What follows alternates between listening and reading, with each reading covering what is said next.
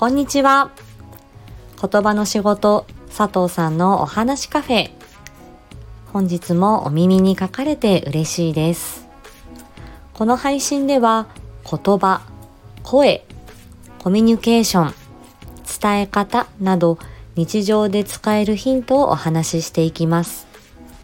よろしければいいねやフォロー、コメントもお待ちしております。今日は緊張しやすいあなたへというテーマです。初めての人に会うとき、たくさんの人の前で話をしなければならないとき、緊張するのは当たり前だなぁと思います。営業、プレゼン、就職活動、いろんな場面で胃がキリキリするほど緊張してしまう。それは当たり前のことです。そんな時のセルフケア、今日も含めていくつか何回かに分けてご紹介します。今日は奥歯の噛み締め。知らず知らずにしてませんか？ということです。私たち知らず知らずに、例えばリラックスしてる時にはポケーっと口が開いていることが多いですし、はあ、どうしよう緊張するっていう時には口を一文字に閉じて、うんと口を食いしばってしまう。奥歯を噛みしめてしまうっていうことが多いようなんですね。まあ、確かによく手に汗握るなんていう表現がありますけれども手もぎゅっとこう握りしめてこう脇もぐっとこう締めてこう歯もこうカチッと食いしばってしまう。緊張してる時には知らず知らずにそんな風になってしまうかもしれません。この歯の食いしばりというので検索をしてみるともちろん歯医者さんのページがたくさん出てきますしマウスピースはいかがですか？なんていう、えー、画像もたくさん出てきました。体重の2倍もの圧力がかかる60キロの体重の方だと120キロの圧力がこの奥歯にかかったりしますよというような情報も出てきました。確かに歯を食いしばるとこう顎、首、肩、あとはこう頭のあたりとかがこうカチッと筋肉がこわばる感じがします。で私個人もあのいろいろちょっと仕事で疲れてるなとかストレス抱えてるなっていう時期なんかはやっぱりこう頬骨のあたりとかあの顎のあたりがこうこわばってるような感じがしてあそこであちょっと疲れが溜まってんのかな今日はシャワーじゃなくって湯船にお湯ためてお風呂でも入るかなんていうふうに思ったりしています。で、こう歯を食いしばるとその歯に圧力がかかるというだけではなくって咀嚼筋というこう噛むものをこうもぐもぐ噛んだりする時の筋肉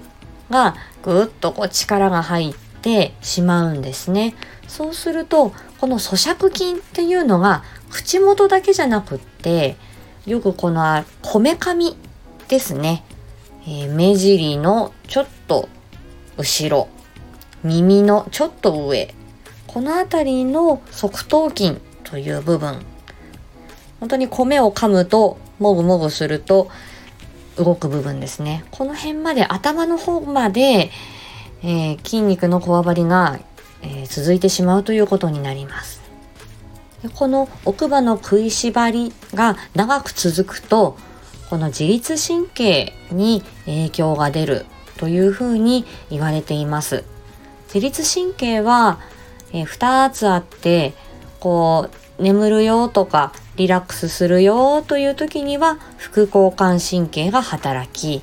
そしてストレスを感じると交感神経が働くと言われています。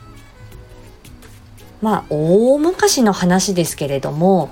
例えばマンモスを取って食べるとかですね石器で、えー、イノシシを取って食べるとかそういう原始時代のことを考えると交感神経がパッと働くことであ逃げなくちゃっていう時には筋肉をグッと力を入れてすぐに走れるようにしたりとかよし狩りをするぞっていう時にはグッとこう体に力が入ってこう石を投げるとかなんか弓矢を引っ張るとかそういう時にこう火事場の馬鹿力と言いますかねあの力をこう込められるようにこう交感神経が発達しているというふうに言われます。ただそのストレスがかかりすぎちゃうとこう交感神経ばっかりが働いちゃうと筋肉がこわばって体がこう硬くなって、えー、血の巡りが悪くなったり、えー、いろんな症状が出てきたり自律神経失調症と言われるような症状が出てきたりしますのでこの、えー、悪魔の食いしばりというのも自分があストレス感じてるかも緊張しすぎてるかもっていう時の一つのサインになるかなと思うんですよね。なのでこの頬骨このほっぺたの骨の下のあたりをこうあの触ってみたりとかあとはこめかみの部分をぐるぐるマッサージしたりあとははーとため息をついてですね奥歯と奥歯の間に隙間を作って力を緩める。お風呂にちゃんと入って体を温める。そういったことも大切なようです。ですので日頃から自分のその緊張具合、ストレス具合をうまく逃がして、いざ、今人前で話しますよとか、あ緊張する仕事が次あるなっていう時には、えー、セルフケアをしていくっていうことも、前々の準備としてはいいのかなと思います。まあ、その他にも、その体をケアしてあげることで、緊張が少しほどけやすくなるかなというアイデアがありますので、それはまた後ほどお話ししたいと思います。今日のお話はここまでにいたします。また次回お会いしましょう。ありがとうございました。